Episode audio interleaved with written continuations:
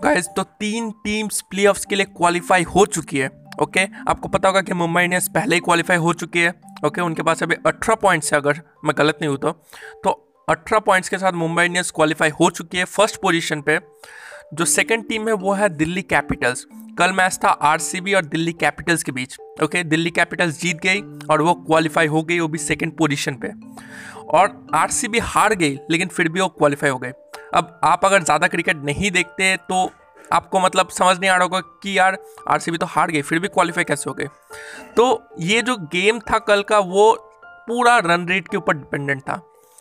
Kolkata Knight Riders के चौदह points है। आपको ये बात पता होगा। कल जो टीम मैच हारती उसके भी चौदह पॉइंट्स होते हैं ओके अब उसका रन रेट और कोलकाता नाइट राइडर्स का रन रेट डिपेंड करता कि कौन सी टीम प्लेऑफ्स के लिए क्वालिफाई करेगी। ओके? दिल्ली कैपिटल जीत गई, उनका बात अलग है, ओके? वो चली गई, ओके? सोलह पॉइंट्स के साथ वो सेकेंड पोजिशन पर चली गई। अब आरसीबी जो हार गई, उनका run rate I think minus zero point one six था और कोलकाता नाइट राइडर्स का run rate minus zero point two one था। तो अगर आर सी बी ओके? पहली बात करते हैं आर सी बी के। तो अगर आर सी बी हार कर भी क्वालिफाई करना चाहती तो उन्हें सेवनटीन पॉइंट थ्री ओवर्स के बाद हारना पड़ता। अगर पहले हार जाती तो उनका रन रेट डाउन हो जाता। तो 17.3 ओवर्स के बाद हारना पड़ता और वो 17.3 ओवर्स के बाद ही हारी। ओके अगर हम दिल्ली कैपिटल्स की बात करें, दिल्ली कैपिटल्स का अगर ऐसा सिनेरियो होता कि वो हार कर भी क्वालिफाई करना चाहती है तो उन्हें मिनिमम 134 रन बनाना था। आरसीबी ने दिल्ली कैपिटल्स को 153 का टारगेट दिया था, उन्हें मिनिमम मिनिमम 134 रन बनाने ही थे। ओके नहीं तो उनका भी रन रेट डाउन आ जाता। ओके तो अभी कोलकाता नाइट राइडर्स भी टॉप फोर में R C B R C B भी टॉप फोर में है और दिल्ली कैपिटल्स और मुंबई इंडियंस क्वालिफाई कर चुके हैं फ़र्स्ट और सेकंड पोजीशन पे। Okay Mumbai Indians first position पे दिल्ली कैपिटल्स सेकंड पोजीशन पे थर्ड और फोर्थ पोजीशन अभी तक डिसाइड नहीं हुआ। वो डिसाइड होगा आज के मैच पर। ओके आज मैच है सनराइजर्स हैदराबाद का, मुंबई इंडियंस के साथ।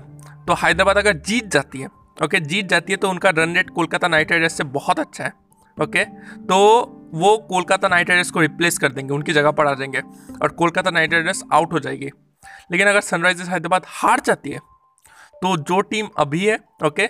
Delhi Capitals Mumbai Indians Sunrisers Hyderabad sorry Kolkata Knight Riders और आरसीबी वो क्वालिफाई कर लेंगे। लेकिन ये बात होती है कि फ़र्स्ट और सेकंड पोजीशन पे जो टीम होती है, उन्हें एक एक्स्ट्रा एडवांटेज मिलता है, आपको ये बात पता होगा। वो लोग क्वालिफायर वन में भिड़ते हैं। जो टीम जीतती है, वो तो फाइनल पहुँच जाती है। जो टीम हारती है, वो एलिमिनेटर वन के विजेता से खेलती है। ओके तो अगर हम बात करें तो दिल्ली कैपिटल्स और मुंबई इंडियंस अभी एक सेफ़ पोजीशन पे।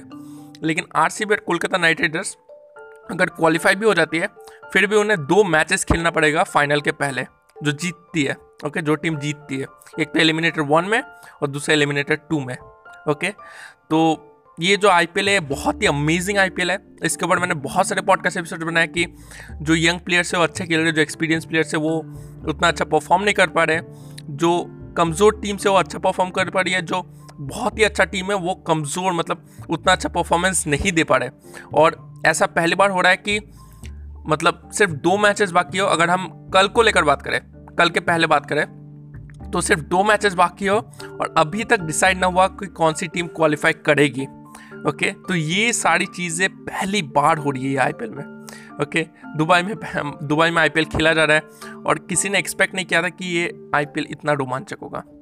राइट तो बस यही न्यूज़ आपको बतानी थी। अगर आपको ये न्यूज़ पसंद आई हो, अपने दोस्तों के साथ ज़रूर शेयर कीजिए ताकि उन्हें भी ये न्यूज़ पता चले। आप मुझे फॉलो भी कर सकते हैं। आप जिस भी प्लेटफॉर्म पे सुन रहे चाहे एप्पल पॉडकास्ट हो स्पॉटीफाई आई टू नो आप मुझे फॉलो भी कर सकते हैं।